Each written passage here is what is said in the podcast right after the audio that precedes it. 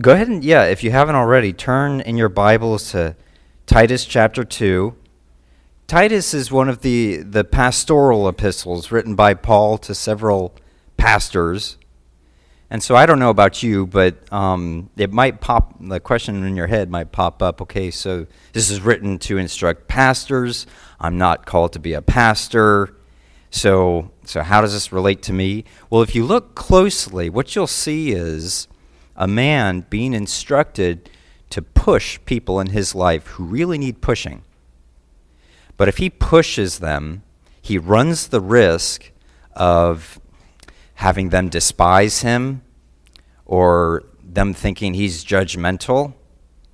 And so I'm guessing if you're if you're again, if you're like me, you probably got people in your life that, that you know need pushing and you you run kind of some of the the same challenges.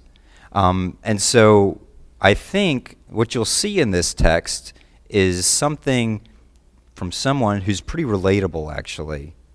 Um, what Titus is, is, facing here is he's, he's a young man, probably actually about my age, and, um, and he's gotten instruction from Paul to essentially reform an entire island. He and Paul earlier had traveled to the island of Crete and had, had set up, basically evangelized a number of people, and many people got saved.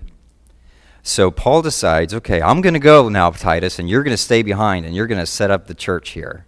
You're going to set up pastors. Um, it's a pretty intimidating task for anyone. And so, not only that, but then Paul writes this letter to Titus, and at the very beginning of ch- chapter 1 is Paul saying, okay, Titus, here's what you need to do.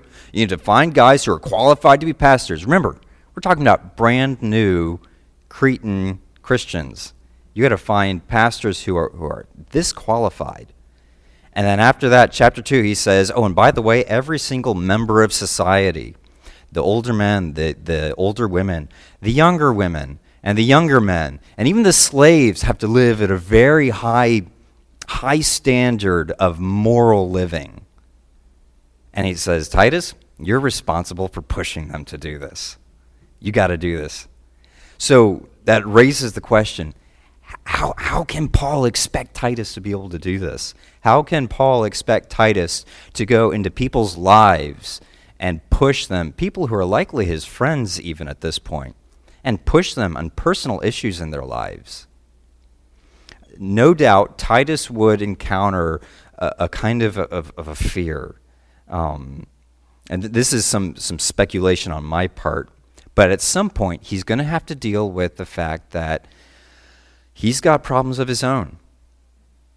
And so, how is he supposed to push all these people when, when he feels like a, a hypocrite, potentially? And you and I face that same kind of that problem with people in our lives. Um, the problem is that uh, we hesitate to push others because we feel unqualified. And that might be for another number of reasons. It might be because you got a whole bunch of problems of your own. Uh, it, it, might be because uh, you know they know you've got problems and they think you, you don't have the right to go pushing them. So, what are you supposed to do with that? Well, we're going to look at these five verses. And these five verses, Paul is going to go from saying, here's where you got to bring these people to, to here's why you can expect this. Here's why you can push them. That's our passage. It's the why. But before we get into this, let's go ahead and open up in prayer. Heavenly Father, thank you so much for, for making yourself knowable to us, uh, for not only showing us you, you in your holiness, but also showing us you in your graciousness. Thank you for, for supplying your own holy demands by sending your Son to, to fulfill them and to deal with our guilt and to bring us into fellowship with you. Help us live in light of that now. And I pray that you would not only make your word make sense to us intellectually here, but you would, uh, you would, you would persuade our hearts and our affections. I pray this in Jesus' name. Amen. So we've already read the passage. I'm gonna I'm gonna open up um, with a with a illustration here that's also going to function as a case study. So I, I, have worked at uh, Bob Jones for the last couple of years now as a resident mentor, which means I, I live in the dorms and I befriend these guys. Wow, that's, that's really hiccuping there, isn't it? Is that on my end or toggle it? Okay. Okay. Promise not to get distracted if it glitches like that. okay, I'll, I'll just continue. Um, so, so yeah, I, that means I live in the dorms and I get to give these guys advice and counsel and hear them out. Well, one night during my office hours, I get a knock on the door. And it's one of my guys, and I, I know him well. He's a good guy. He comes in, though, and he's very sad. Uh, and he, he, he tells me he just broke up with his girlfriend. And I don't know, to you that might sound kind of comical, but at that, at that point, in situation in life, that's a big deal. Your heart feels like it's broken. It feels real. And he, he I, I say, okay, tell me all about it. What happened? What was the circumstances? And, and he opens up and it, he says it, it basically, it basically kind of went down like this. They were hanging out with each other and he's he's a fun-loving guy. He likes to pick on people. He's picking on her like he normally does and she just explodes. And she she she starts tearing him down because and saying you you just constantly berate me and you constantly break me down and tear me down. And he's like well where, where'd this come from? Well as it turns out she came from a culture where there was no sarcasm. And so for her whenever he would pick on her she took that as, as a personal attack so the way she processed it, she, she knew she should probably push him on it, but the way she processed it was she just suppressed it. She buried it and, and probably convinced herself that she was covering it in love. But, you know, what happens when you bury something long enough and enough of it, it comes out and explodes. And that's exactly what happened. And so he figures that out and he says, Well, how can you expect me to read your mind? Uh, you, you need to be forthright with me. You need to be telling me this stuff. And, and you need to be you need to trust me with this. And so then in his mind it became a matter of her not trusting him. And so then all of a sudden now it's her fault.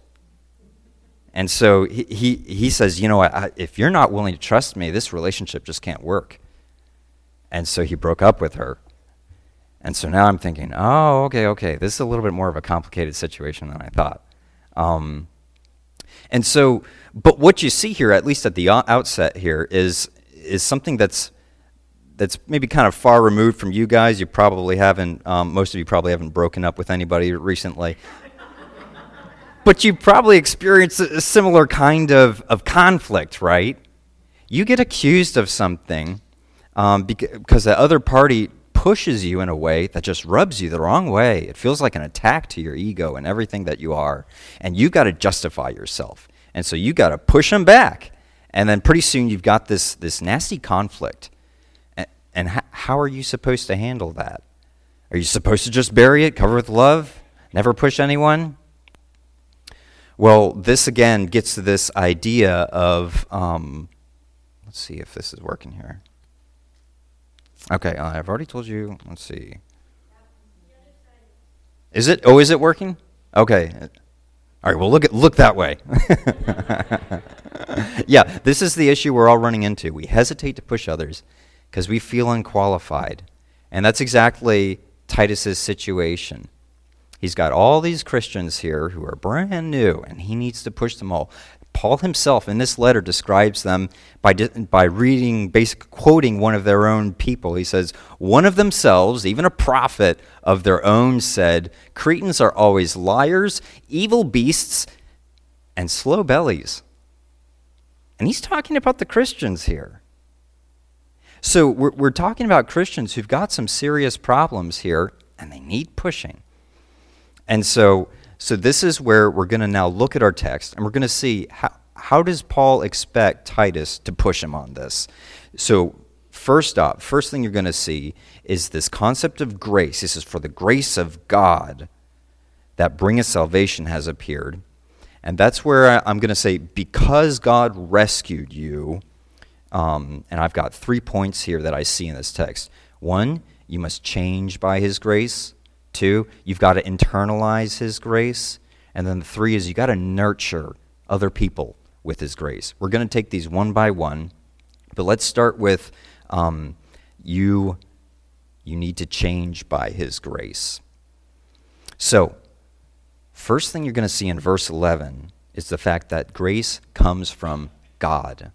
That might seem obvious, but if you break it down, you'll see how Paul describes grace as something that rescues people and that it's shown itself to every single kind of person. You remember how Paul just spent chapter 2 saying, talking about the older men, the older women, and the younger men, and the younger women, the slaves. Paul is again reminding Titus look, this is for everyone. Everyone who professes to be a Christian needs to live this particular way because this grace has appeared to them. Now, that kind of raises a question in, your, in my mind, anyhow. What comes to your mind when you think of grace? Um, unmerited favor. Okay, good, good. That's, that's definitely a, a more biblical one that than I've. I don't mean to be a critic here, but a lot of times what I hear typically used is, is more like something like a grace period. Have you heard that expression? Okay, what's a grace period?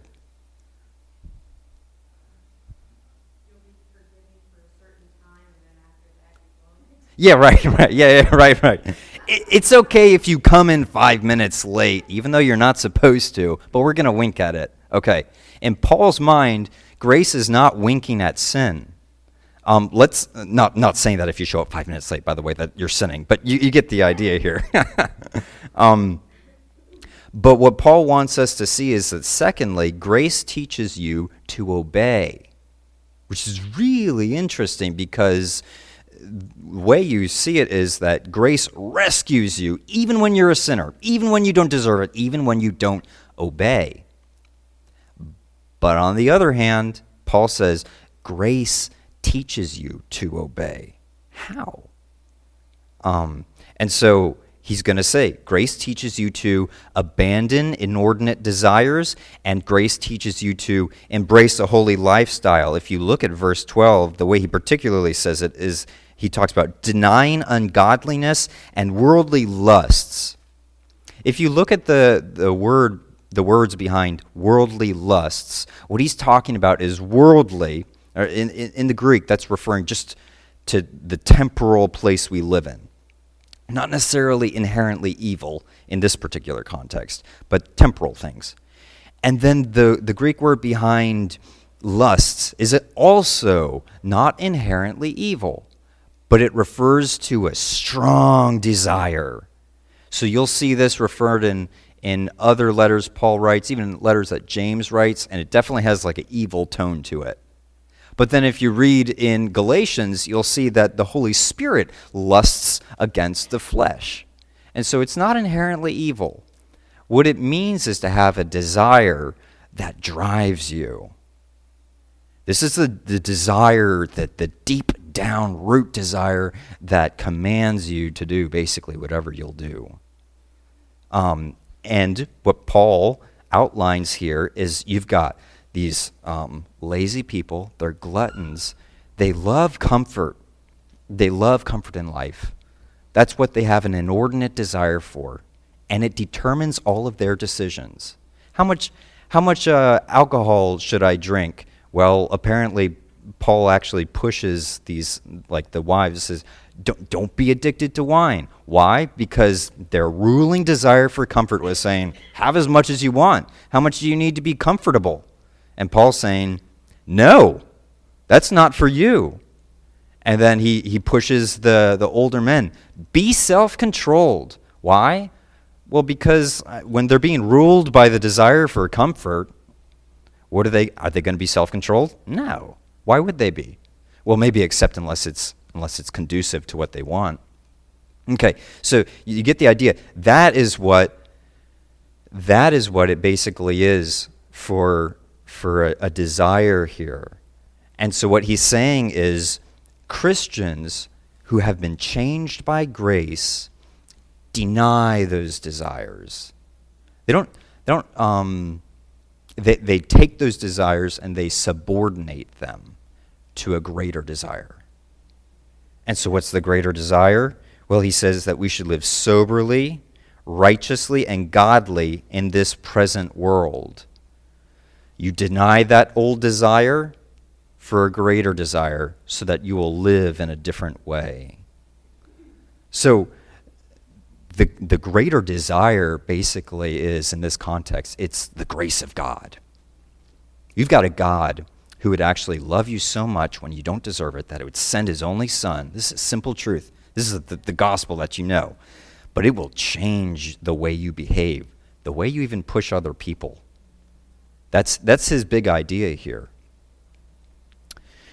Um, I, I've got an illustration here. It's going to sound silly initially, but bear with me. It's been really helpful for me in terms of explaining this. So you've got a soccer game, right? You've got two teams, okay? Team A gets the ball from Team B, right? What do they do with a soccer ball now? Yeah, they, they go try and make a goal. I mean, uh, they barely, hardly ever do. That's why I can't stand soccer. But anyhow, that, that's what they try and do, right? it, it would be really dumb if they got the soccer ball and started cheering and, and, just run off the field as though they had won the game, right? That'd be absurd. It would also be equally absurd if they tried and score a goal without the soccer ball, right? Okay, this is kind of what Paul is saying here. If you're going to push people, if you're going to love them in this selfless way, what you need to do is do it because of the grace of God to you. So imagine it this way the grace of God, I know it's a silly illustration, but it helps me think about it. The grace of God is like the soccer ball.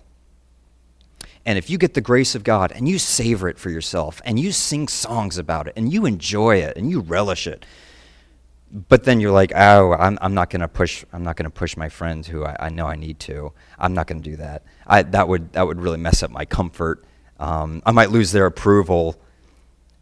That would be just as absurd as getting the soccer ball and then just carrying it off the court with yourself. That it makes no sense. But on the other hand, if you go and try and push your friend for any other reason aside from the grace of God, this is what Paul's saying. It's just as absurd as trying to score a soccer goal without a soccer ball. It makes no sense. Showing this kind of undeserved favor to other people has to come from the fact that you have been shown undeserved favor. That's what Paul is saying. That's why he's saying grace teaches you to live this way. Okay. Now, let me give some clarifications. Um, because the more you latch onto this truth, you're going to encounter some barriers. So here's some clarifications. One is um, you can get OCD about your motivations. Okay, this is something you don't need to do. you'll go and you'll go and do something good. You'll go and push someone, and you'll think, okay, did I do that because of the grace of God? I think I did. Although, actually, now that I think about it, I think there was some selfish motivation in there. I think I had some desire for comfort there. I was still a little afraid that I would lose their approval. Oh, great. I didn't quite do it right. And you can work yourself up into a tizzy here. Okay. You don't have to do that. Why? Because it's not important? No. No, it is important. You don't have to do that because of grace. What's the root fear there? That you did something wrong, that you disobeyed God, Okay, realize that the very grace you're trying to do is because forgives you for even that.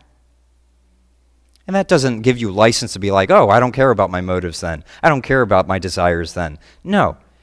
It gives you it gives you a freedom. It gives you a strength that you didn't have before.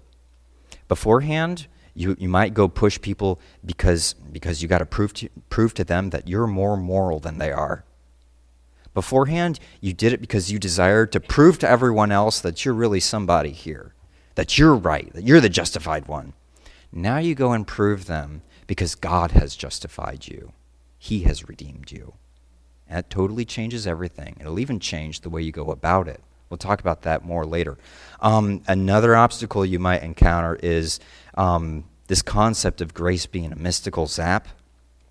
Okay, um, I don't know a lot of the times the way I hear it is people will say, Oh, I'll do such and such by the grace of God, or I did such and such by the grace of God. And I'm not saying there's anything wrong with that. But notice how Paul uses the word grace here. It's not just a mystical zap that kind of gives you the oomph to do what you need to do. When Paul talks about grace, he has something very particular in mind. And we'll see it more in detail later. But what he's talking about is Jesus for us, Jesus in our place, undeserved love that totally deals with all your guilt, all your past failure, and secure, secures for you eternity. That's, that's what he means by grace. So that's just another obstacle that you'll want to watch out for.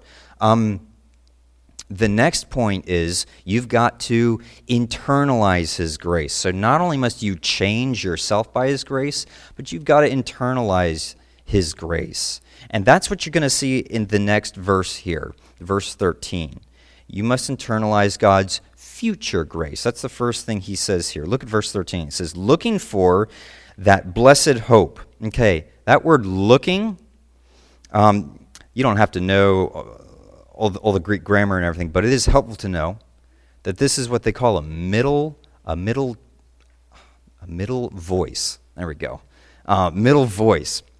All that means is this word looking means you're doing the looking in such a way that it has an action that, that comes back on you. And the way we normally would translate this is you are looking for yourself. You're going to go see this for your own benefit here. Okay? And the best word that I could come up in, in the English that I could think of is internalize. You're going to take this and, and get it inside you. Okay? And so the first thing he talks about here in verse 13 is looking for that blessed hope and that glorious appearing. He's talking about the same thing. What's the blessed hope? It's the glorious appearing of the great God and our Savior, Jesus Christ. Now, he's not saying God the Father is going to come and, and, and Jesus the Son is going to be there too. He's actually calling Jesus God. And this is one of the big passages in the scriptures that shows you the deity of Christ. And what Paul is doing here is by way of contrast, he's highlighting the character of Jesus. He's the great God, preeminent, and he's the, he's the very close and personal Savior at the same time. And he's using language like, look at this blessed hope, glorious appearing, great God. He's using the language of beauty and magnificence. Why? because he's interested in more than just giving you an information dump. He's not merely telling you that Jesus is coming back and that he, he died for you. He wants to persuade your affections. He wants to show you this is not only the truth, but it is desirable. It's worth anticipating. And what he's talking about, this actually contrasts from, remember the worldly the worldly lusts of the previous verse, this is the contrast. While the worldly lust used to rule you, now you've got a greater desire, a greater anticipation. And it's this glorious appearing of Jesus Christ. That's what you need to internalize. Jesus will return beautifully, and Jesus will return as the saving God. Now, again, I, want to tell you how this strikes me. I'm at a place in my life where I'm about to get married, okay? Jesus' second coming is not immediately attractive to me, even though it should be. I've got something else that's very beautiful to me. but there, that's where I've got to kind of recalibrate my thinking and realize okay, Paul actually means for this to be insanely attractive in such a way that it would actually change the way I behave on a day to day level. Okay. So, so what's the disconnect here? I think the disconnect is if, if that's what you're feeling, it's probably because you might have fallen into the subtle thinking that what's to come, like heaven, that that is somehow foreign and very, very different from what we have here. And what we have here is very, very, I mean, it's not perfect, but it's pretty good. in, in many ways. This is I'm speaking from my perspective. I realize I'm speaking as a 30 year old guy. Okay, so so take that into account. But it's not all bad, and um, and, and what's out there? It's unknown. It's uncharted territory. I'm not sure about it. But the more you read the scriptures, the more you'll see what what is attractive about heaven, about life with God in eternity is actually that it is the best of what we have here, but better, without sin, without, without disobedience to Him, without mixed motives. And what's even better than all of that is He's going to be there. And He's going to be there in such a way that, whereas right here, you believe He's given you His full approval, but there you'll be able to hear him say it. Well, good, well done, my good and faithful servant. And he will say that to you. And so I think that's what the disconnect is. And I, one of the best illustrations that I, have come across is um, C.S. Lewis's The Last Battle. Um, I'm going to take away the um, quote until I, I, get to it. But basically, I, I don't know how many of you have read it, but C.S. Lewis paints this picture in which it's, it's the end of the world, basically evil forces have pretty much just destroyed the good forces. And Aslan is, is nowhere to be seen, as I recollect. And so it's like, what just happened? We had this wonderful Narnia, and now everything is ruined, and evil has won the day. And the main characters have died. What do you do with that in a story? but they actually haven't died, died because they find themselves in Aslan's land, which would be the equivalent of heaven. And, and it dawns on one of the characters, the unicorn, is something very important that kind of summarizes why the afterlife with Christ will be so attractive. The way he puts it is he says, it says, It was the unicorn who summed up what everyone was feeling. He stamped his right hoof on the ground and neighed and then cried, I have come home at last. This is my real country. I belong here. This is the land that I've been looking for all my life, though I never knew it till now. The reason why we love the old Narnia is that it sometimes looked like looked a little like this. The reason why we love the old Narnia was that it looked a little something like this. And this is, this is that truth that the beauty of heaven is basically Christ will be there. And I believe there will be something there will be something insanely familiar about it because it's Christ with full approval for you. That is a part of the truth that you're to internalize that Paul wants you to do. If you're going to push other Christians, that has to grip who you are. That's got to change how you think, how you do things in life. And not only must you internalize his future grace, you have to internalize his past grace. Look at verse 14. He describes Jesus, he says, who gave himself for us that he might redeem us from all iniquity and purify unto himself a peculiar people, zealous of good works. Zealous of good works. So here you see that Jesus paid himself to buy your freedom from lawlessness. That's what that word for iniquity is. You also see that Jesus paid himself to clean you. And Jesus paid himself so that you would fanatically do good. When I say Jesus paid himself, that comes from the word redeem. He purchased you out of the, out of the slave market to sin, the slave market to your old desires. And that's why it's so important to realize that as a Christian. Actually, um, yeah, yeah, that's what, that is what you need to realize. Uh, so, so uh, just for the sake of time, I'm actually going to have to skip this illustration. Um, here we go. I'm going to jump to the clarifications here.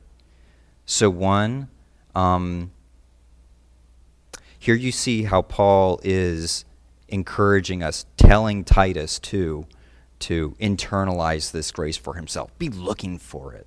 Um, one, I'm going to say we're going to have to avoid ungracious devotions and things like that. Um, here's what I mean by that Uh, so when you do your devotions, it can be easy to slip into a habitual uh, uh, chapter a day to keep the devil away. Well, what Paul is talking about here is in internalizing the scriptures, you're not just internalizing the scriptures in general, you're internalizing the grace you see in particular. I'm not telling you don't read the Bible, you absolutely should. But what Paul is saying here is when you go to internalize what you know about God, it's His grace, it's His undeserved favor, Jesus for you, that you need to internalize. Um, and you, you do that in your devotions. Actually, what Sarah was talking about earlier, one great way is through music. You probably already know this, but um, so yeah, the the coffee ministries, just as I am. That's actually that is one of my favorite um, series. That's something Amber and I listen to a good bit, where you see in beautifully laid out music who God is and how He's rescued us from sin, and what that means for us today. Uh, that's a great way not to not just to internalize it into your mind, but into your heart to change your affections. Another clarification would be to an, avoid ungracious pushing. So, so this is this is really a true thing. If you aren't empowered by this grace personally, you can't expect to empower others with it. Uh, if if you don't internalize this grace for yourself, when you go to push others, you're likely going to do probably one of two things if it really hasn't sunk in, sunk in that Jesus redeemed you when you didn't deserve it, you'll probably try and minimize your own sin to deal with your fear of hypocrisy. And you'll probably also, or, or you might just be so paralyzed with the fear of hypocrisy that you wind up not pushing anyone. And so, what you need to do is avoid this, un, this kind of ungracious pushing that comes from that. And what you need to do is internalize that grace for yourself. So then the third point would be that you must nurture others with his grace. Uh, look at verse 15a. Paul says to Titus, These things, he's talking about grace, these things speak and exhort and rebuke with all authority. Let no man despise thee. And he's saying basically, tell people about doing good, encourage people about doing good, and even confront lies about about doing good because there were some people in that congregation who were basically heretics, as you'll find out later, who were saying, uh, "You really, you got to be, you got to do good works in order for God to to look on you favorably." That's so opposite towards grace. So, the second point, though, is is perhaps controversial here, but Paul tells him you must authoritatively push people and while he is talking to Titus, and Titus is a pastor, there is a sense in which we have a kind of authority to push people. Now, this might, this might rub you the wrong way because you might think um, you might get this might sound overbearing, but what Paul is talking about, an authority here that, that we have, doesn't come from our perfection. It comes from the fact that we've been forgiven. And so we get to push people in such a way that's not us saying, look, you need to measure up to us, but that says, look, I- have been forgiven with you. Let's live in light of that. Um, so that would be the big idea there. Push people based on God's authority. And he even says, push people so they don't reject you, uh, so that they don't despise you. So, for the sake of time, I'm gonna I'm gonna rush towards uh, the end here.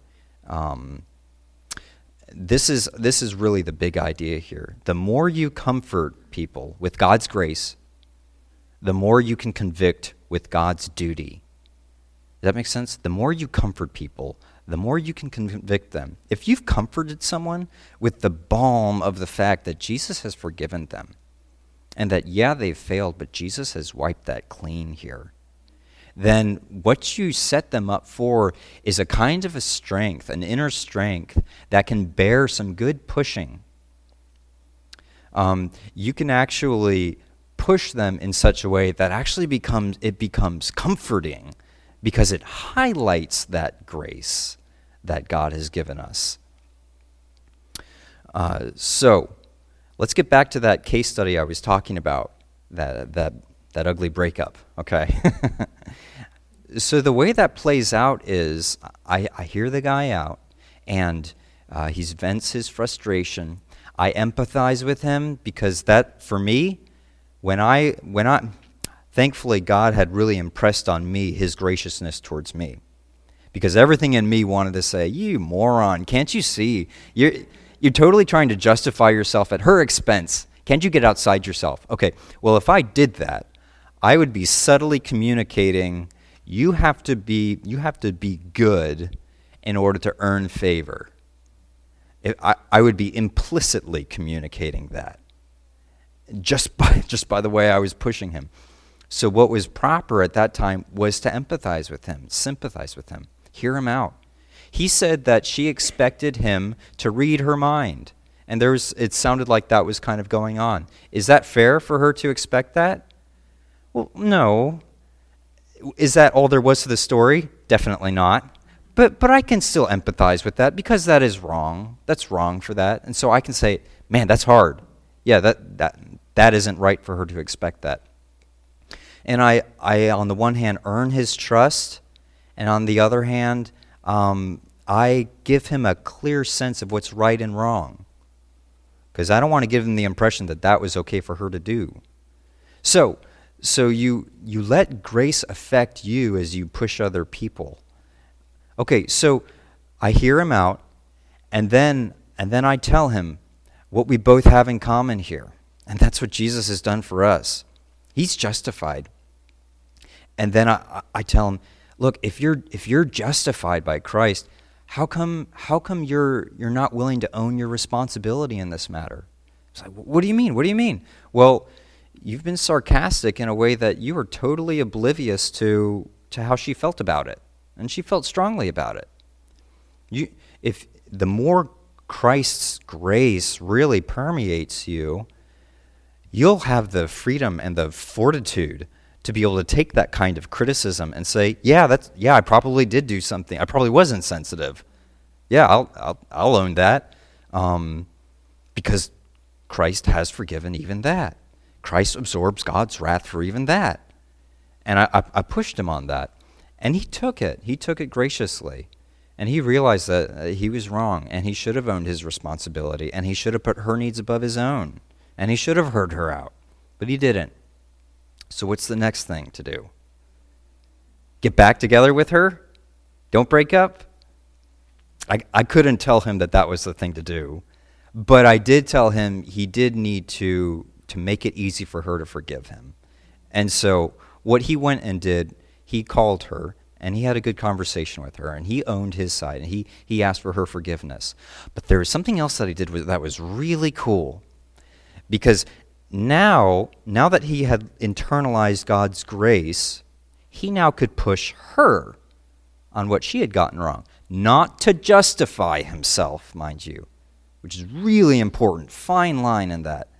But now he could push her to serve her, to help her, to, to liberate her from, from being bound by bitterness and, and the guilt that comes from that.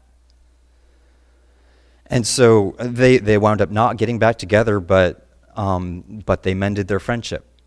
And that was a really good thing. Uh, so, um, so that's where um, that's that's a picture, a case study, so to speak, of what it what it looks like. Um, I've got this is the first time I've done a sermon on PowerPoint, in case you couldn't tell, and I had no clue how long this was going to take, and so I've I think I've run out of some of my time, which I would have liked to have spent on some questions that might pop in your head, like should I mention grace every time I push someone, which is really worth considering, and um, I'm just gonna I'm just gonna say I've got about three or four of these questions that I would encourage you. There's more thinking and studying to be done on this more talking about this. So I would I would encourage you guys take time to find answers to questions like this. Do you got to mention grace every single time you push someone? Um, uh, won't this create a culture of criticism? That's huge. Because as soon as you feel a freedom to start pushing other people, what's that mean? You're always pushing other people? How do you avoid creating a culture of this criticism? Okay? So that's something else you got to consider. Um, and then what about toxic friends? You have friends in your life who are bringing you down, man. What, what are you supposed to do about them? You're supposed to push them? Is it okay to get just, the world will tell you, delete them from your life, chop them off? Is that the Christian response? But on the flip side, you've got some friendships that are genuinely hurtful to you. If you do, what are you supposed to do? So we need nuance here, actually. We got to think through these things. It's not simple and easy. Um, so I'm going to end this by saying living in grace is a journey. Be patient with yourself and be patient with others. You're going to go look inside yourself and you're going to see all kinds of, of evil worldly desires that dictate very bad behavior and even dictate good behavior. Your love for comfort might even look like you doing good things to other people, um, but not for the right motive. and so, what you'll see is, is a lot of impurity in yourself. What you need to remember, though, is that grace cleansed you, Christ has cleansed you. And let that constrain you to live differently. What, um, oh, freeze, freeze on. I don't know what that means. Oh, what a shame. I had. That's okay. I've got it on my phone. There's a good backup. Okay. The other, uh, the, in, in closing, uh, you might have heard the name uh, William Cowper. William Cowper was uh, a hymnist. He wrote hymns. Uh, but before he did, he really wrestled with assurance of salvation to the point where he thought God for sure was going to send him to hell. And in a fear of that, in a doubting God's grace, he winds up actually getting institutionalized for insanity. That's how bad it gets. But then uh, John Newton, the writer of Amazing Grace, befriends him and pushes him and says, Here's what you need to do. You need to focus on the grace of God and all the details of that, and you need to write music about it and poetry about it. And so he does, and it changes his life. And one particular hymn he wrote, I wanted to read it uh, for you because it's, it's incredibly poignant and to the point. The final stanza reads this way He says, To see the law by Christ fulfilled and hear his pardoning voice changes a slave into a child and duty into choice. I'll read that again. It says, To see the law by Christ fulfilled, Jesus obeys the law for you where you couldn't, and to hear his pardoning voice changes a slave into a child and duty into choice. That really encapsulates this. Grace teaches you to be zealous for good works, fanatical about good works, and empowers you to push others well. Let's pray. Heavenly Father, thank you so much for your word here. Thank you for uh, the clarity you've brought here. I pray that you would bring even more clarity. Give us skill to know how to push other people well, not to prove ourselves in any way, but to serve them because you selflessly served us first when we did not deserve it. Change our minds and change our hearts, Lord. And pray in Jesus' name. Amen.